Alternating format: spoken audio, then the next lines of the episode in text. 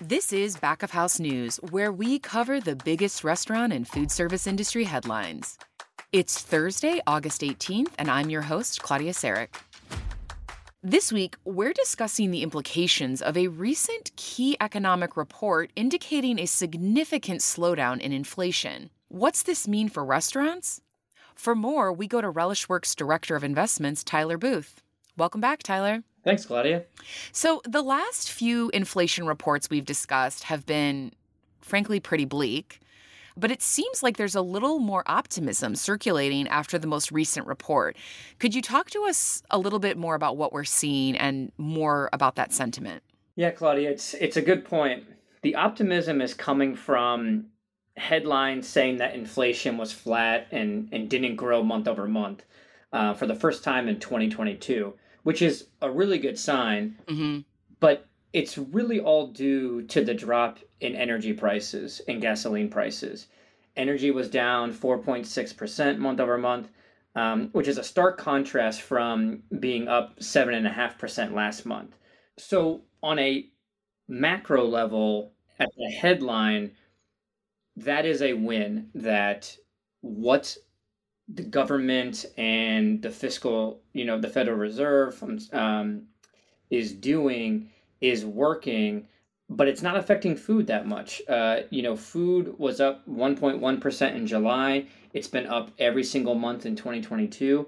Um, and so when you look at the individual categories, you'll see some disparate and sort of differentiation in how these categories are reacting to some of these policies and some of the global you know economic events that are occurring. So really the headline is that yes inflation has been slowing. It did not grow last month in july but mostly due to energy and gasoline prices. It is not because food was decreasing. Food was actually up for the seventh month in 2022. So, if these reports break down inflation by category, and you're saying the food space is still being affected, then what does that what does that mean for our industry? Yeah, it's it's really Claudia sort of the same story. You have, mm-hmm. you know, food at home was up, you know, 1.3 percent in July. Um, food away from home was up, you know, 0.7 percent in July. The story has been that food at home, you know, the food that you buy in the grocery store and things like that, uh-huh. has been up at a more rapid pace than food away from home. And what's been interesting is when that happens, do consumers continue to buy food in the grocery store or do they lean more towards going out and buying food at restaurants? Sure. I, I read a survey the other day that said that 82% of all meals are being eaten in the home, and that was a pre pandemic number.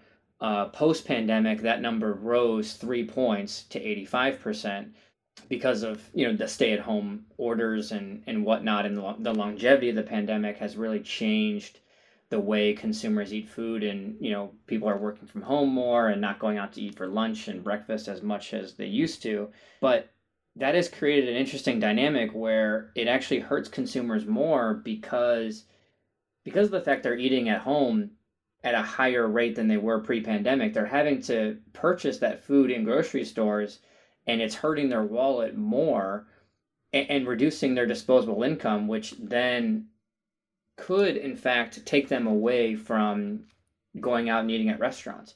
Now at the previous podcast we predicted in the summer months because the weather was nice and this is sort of the quote unquote revenge summer that people were going to be packing patios, going to restaurants and eating out and sort of using going out to restaurants and socializing as a non-discretionary piece of their budget. And I think that's still true. I think people are going out to restaurants. I think restaurants are pretty packed, uh, as I've seen, you know, just walking around the city of Chicago. But it is validating, in my opinion, our thesis that as the weather turns in some of these northern states when fall and winter come about, that consumers might hunker down because they need to buy food. They're going to buy it from the grocery store, and that type of inflation has not been quelled by any degree. uh, in the recent numbers that we've seen. Hmm. That's interesting. Also, I feel like my morning coffee bill is still exponentially high. So I'm. well, it's funny you mentioned that, Claudia, because the CEO of Starbucks came out in their recent earnings report and said that there's this aspect of consumers trading down. It's sort of a ubiquitous term in the industry that a lot of you know executives use.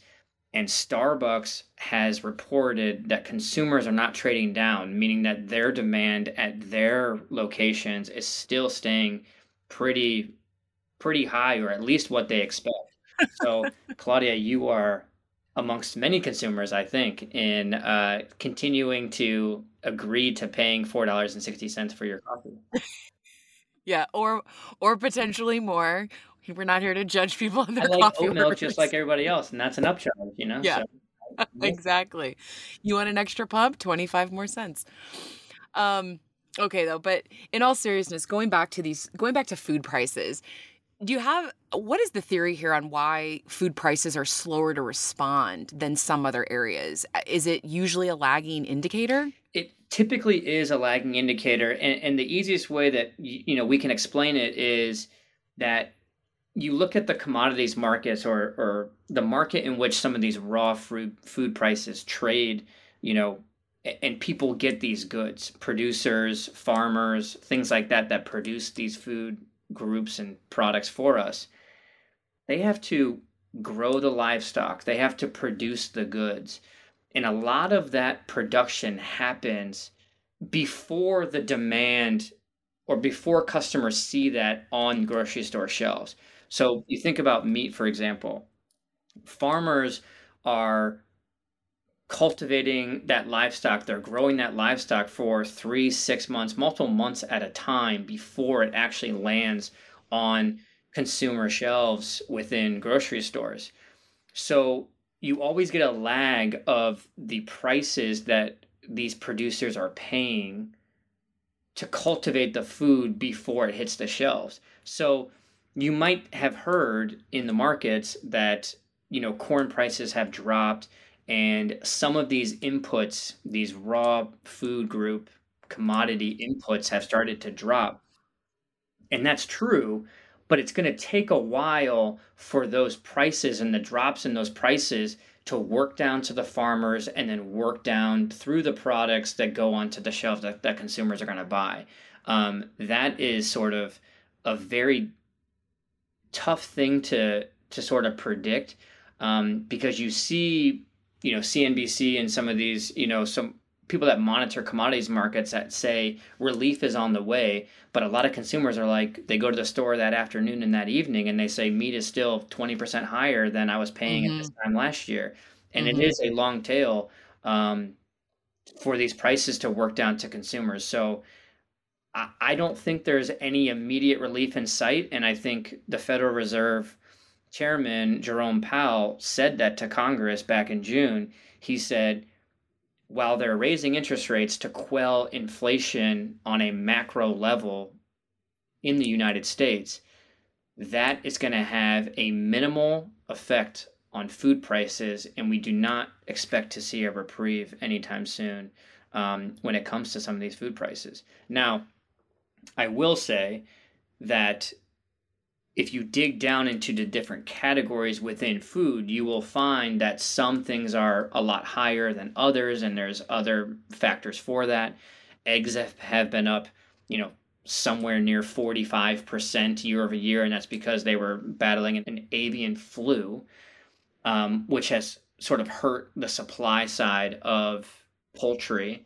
Mm-hmm. But then you look at other items like hot dogs, like hot dogs last month was down 6.1%. So, like, there is some disparity even within the actual food categories, but on the whole, when it comes to your grocery bill, it, there's going to be little reprieve there when it comes to the actual prices. Uh, yeah. On average. Mm-hmm. So, looking ahead to the next report, what do you think that restaurants should be hoping for? What would be a promising trend for the industry and what does something like that look like? I think what restaurant operators are should be hopeful for is that consumers continue to want to get out, want to socialize, um, you know, and, and continue to see food away from home as being a non-discretionary expense. Um, I think mm-hmm. one thing that operators, restaurant operators, can celebrate is that gas prices have gone down below this ominous four dollars per gallon on a national average. Mm-hmm. That is sort of a symbolic threshold of something that really hurts the consumer's wallet. You know, when we think about commute times and people going back to the office, um, anytime gas is above four dollars a gallon, it has caused consumers to trade down and to tighten their budgets when it comes to food away from home. Our prediction is that because this is the revenge summer and the COVID pandemic has hurt that socialization aspect, that people are putting food away from home in their non-discretionary budget for the first time in you know any historical period. Uh, we hope that that stays that way. Yeah. Fortunately, I think weather is going to have you know an effect on that. So if we have a a longer, warmer fall, and patios stay open and people continue to be outside in the northern states, um, I think that's going to help operators. But if we slip into fall temperatures, back to school, you know, things like that, um, I think that's going to hurt, uh, you know, people going to restaurants and they might just, you know, sit and continue to uh, to eat food at home um, and purchase food from the grocery store. Yeah. Well, I guess we'll be hoping for a slightly longer summer this year.